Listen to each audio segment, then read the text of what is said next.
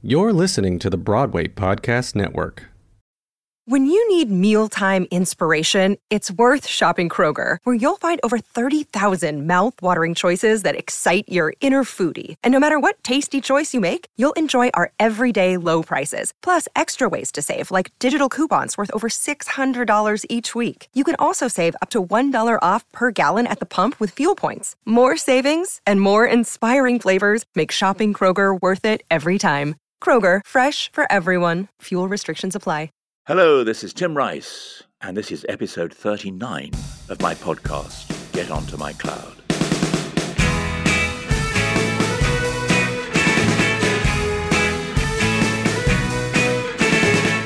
I've been recording these weekly podcasts, which by and large reminisce about highlights, and indeed lowlights, of my fifty-plus years in records and musical theatre.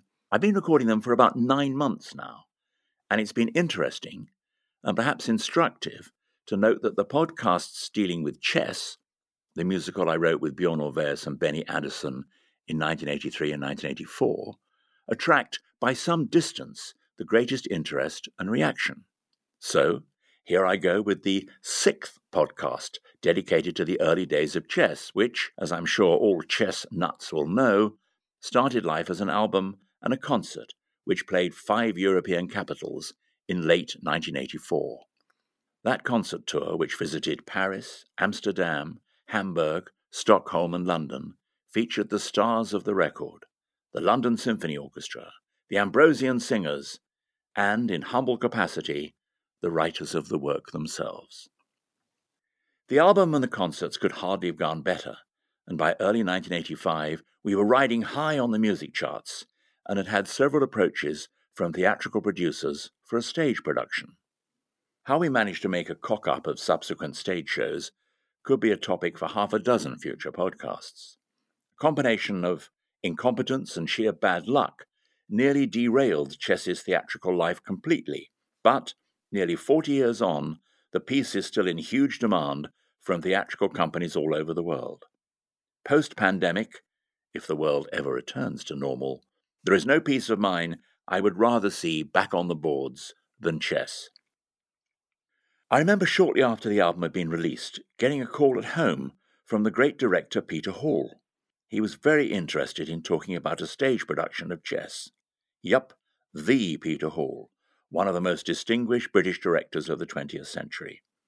To my total shame, I was very offhand with him, as I'd never forgotten a piece he wrote, I think it was for the Observer newspaper, over a decade earlier, entitled something along the lines of The Failure of Jesus Christ Superstar.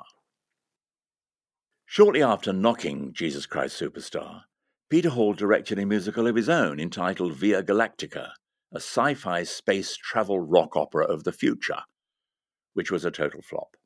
It only ran for seven performances on Broadway, one of which I attended. It was indeed pretty awful, despite a very distinguished creative lineup, including Galt MacDermot, who'd written the music for Hair, and Christopher Gore, who was later to become an Oscar-nominated writer for his screenplay of the hit movie Fame.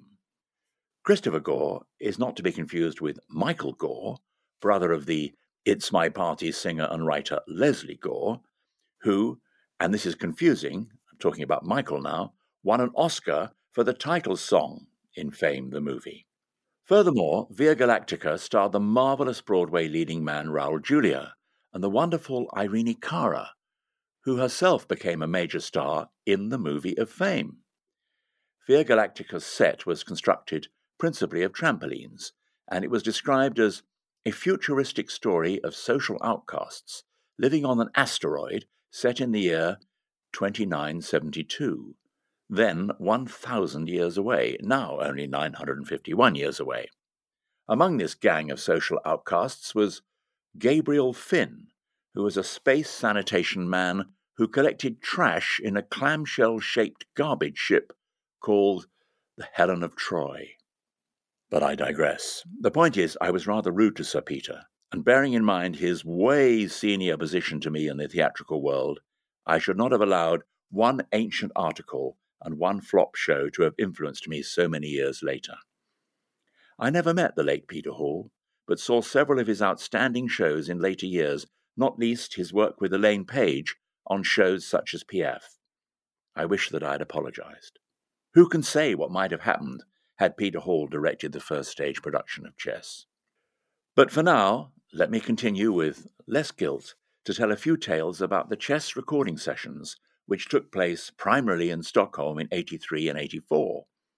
In previous Get Onto My Cloud shows, I've dealt with many of the main arias in the work, such as I Know Him So Well, Anthem, One Night in Bangkok, and Where I Want to Be.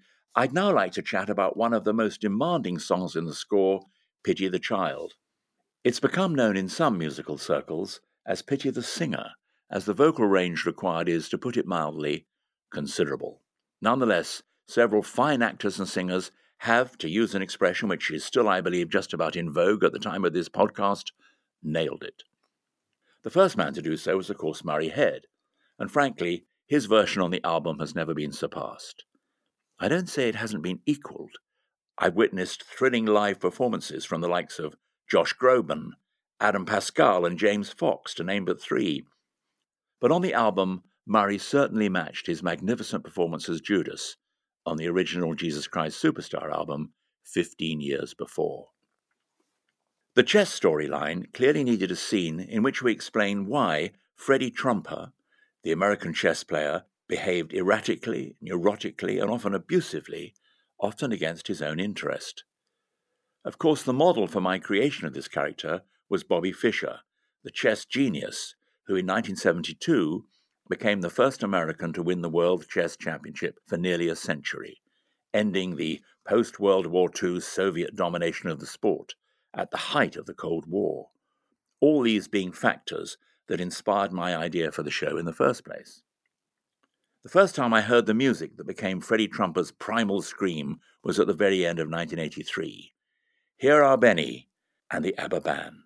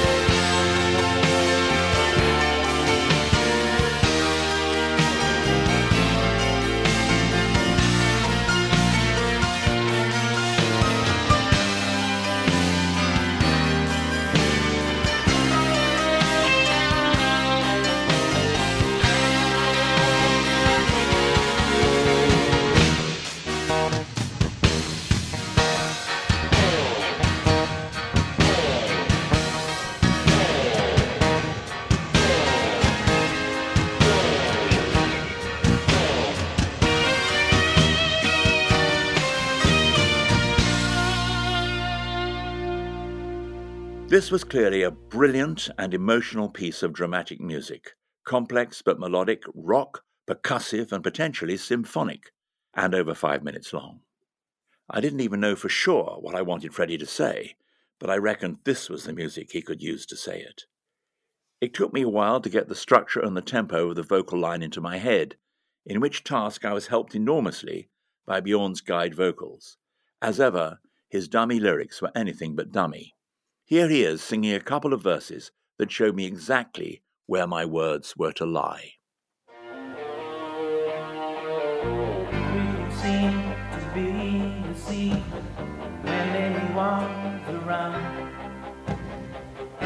Most beloved memory, she never let me down. Taking me through the desert safely, with the sun glowing red like a crimson round.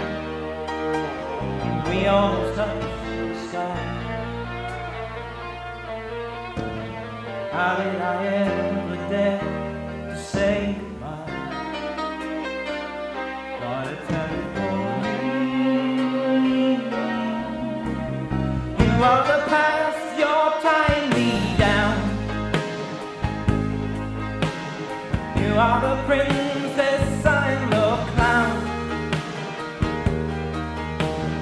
I'm in a forest trying to get to the end. Where is my goddess, where is my friend?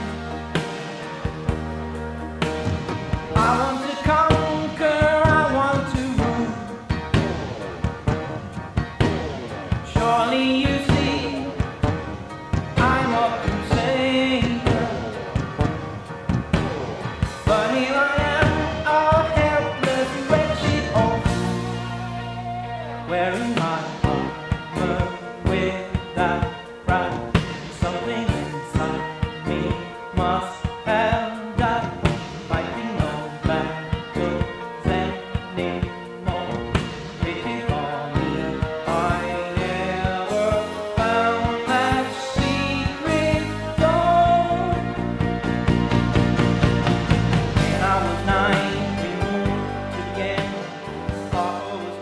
Some of Bjorn's lyrics sound as if they're part of another show with a lead character named Millie. Taking me through the desert safely, with the sun burning red like a crimson eye. We always touched the sky. How did I ever dare to say goodbye? What a terrible dream. It's intriguing stuff, even though probably written off the cuff.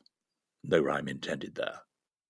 Anyway, I remember finishing what was to be the final version of the lyrics for Pity the Child in Benny's house just outside Trosa, a small town on the Swedish coast some forty-five miles from Stockholm.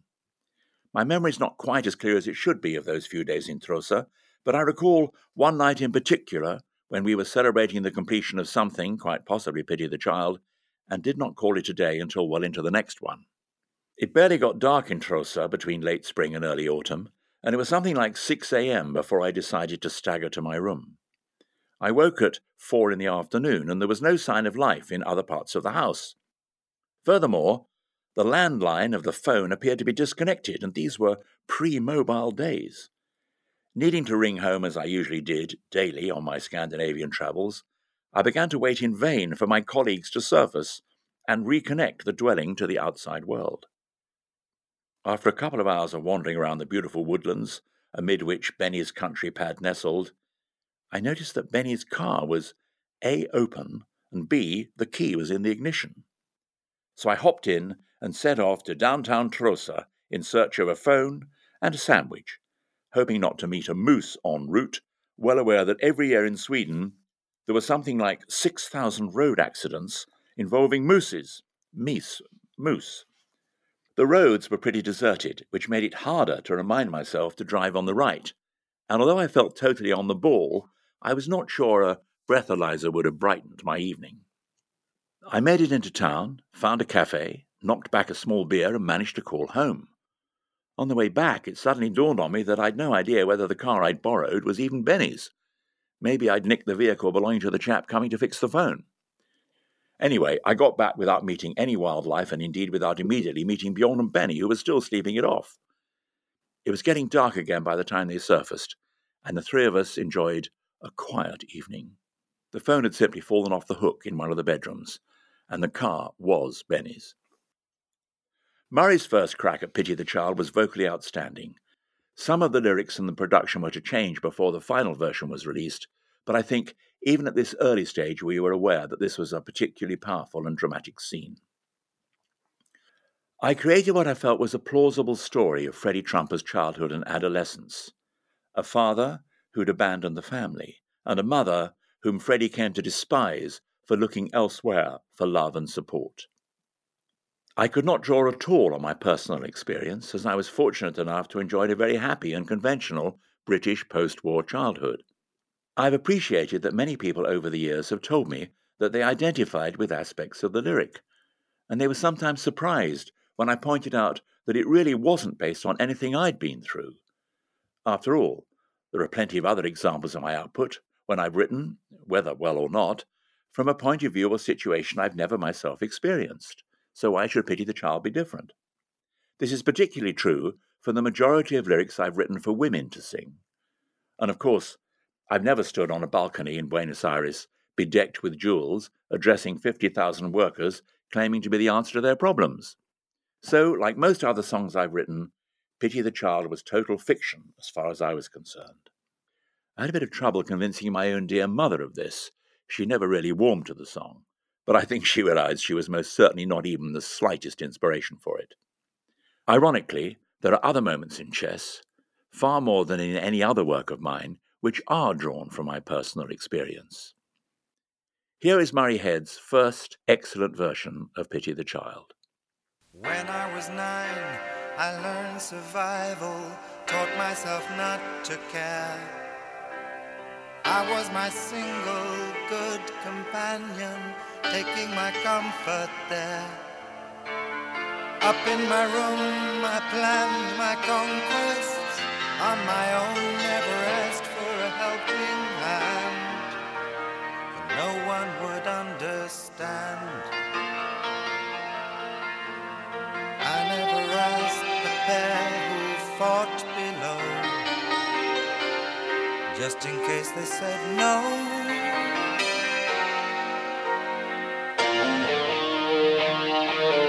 Pity the child who has ambition, knows what he wants to do, knows that he'll never fit the system others expect him to. Pity the child who knew his parents, saw their faults, saw their love die before his eyes. Pity the child that's wise.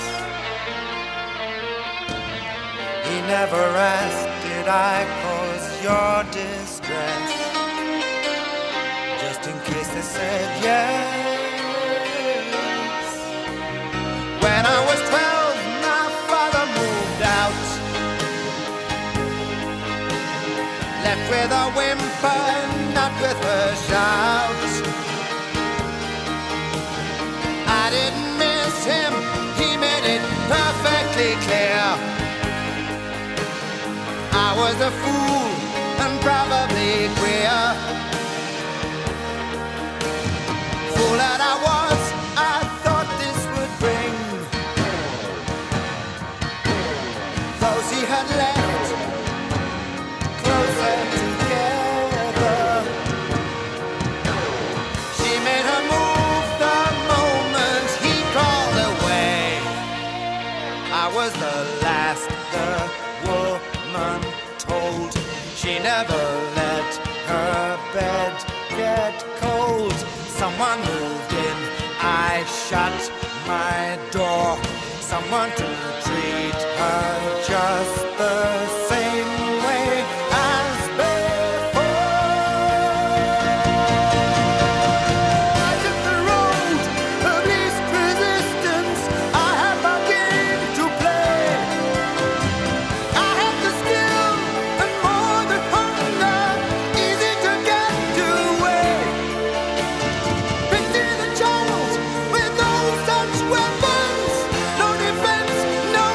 From the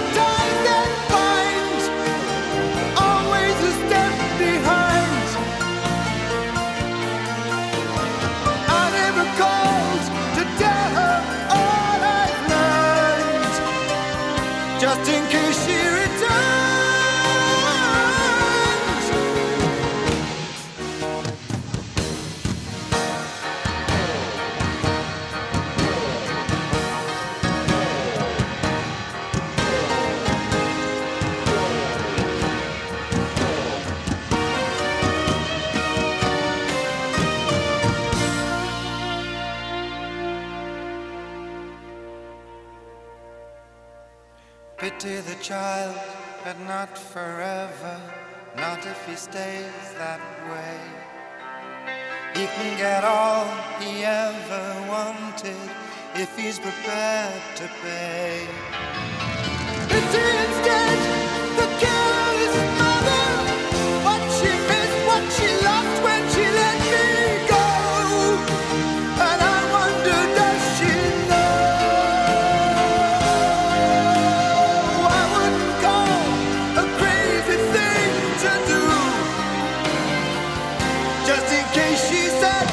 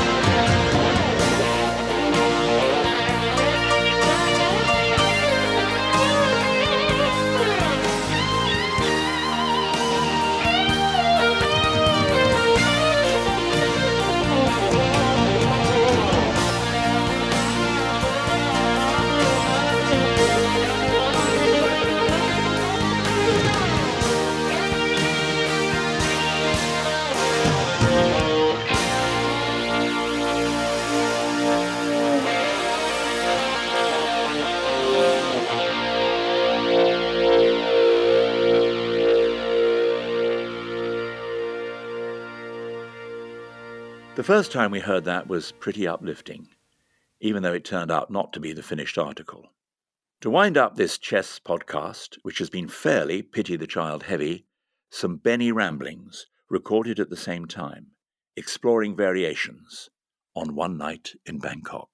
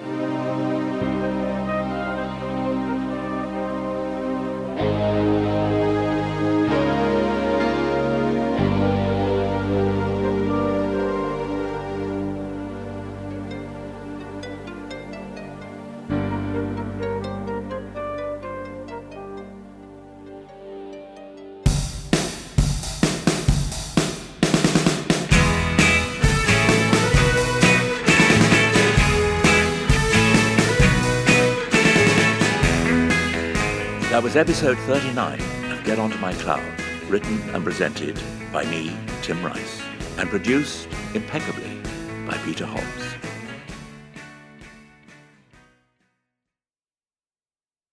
Hey, it's Leslie Odom Junior here on the Broadway Podcast Network to tell you about the RISE Theater Directory, a program of Maestro Music. RISE is a national online resource designed to connect and empower backstage and administrative and creative theater professionals from underrepresented backgrounds. If you work or aspire to work in the theater community, this can help you find your next project. And if you hire theater professionals, search the RISE Theater Directory to find your next team. Create your profile now and get more information by visiting rise theater dot org. That's theater with an R E R I S E T H E A T R E dot org, because only together we rise.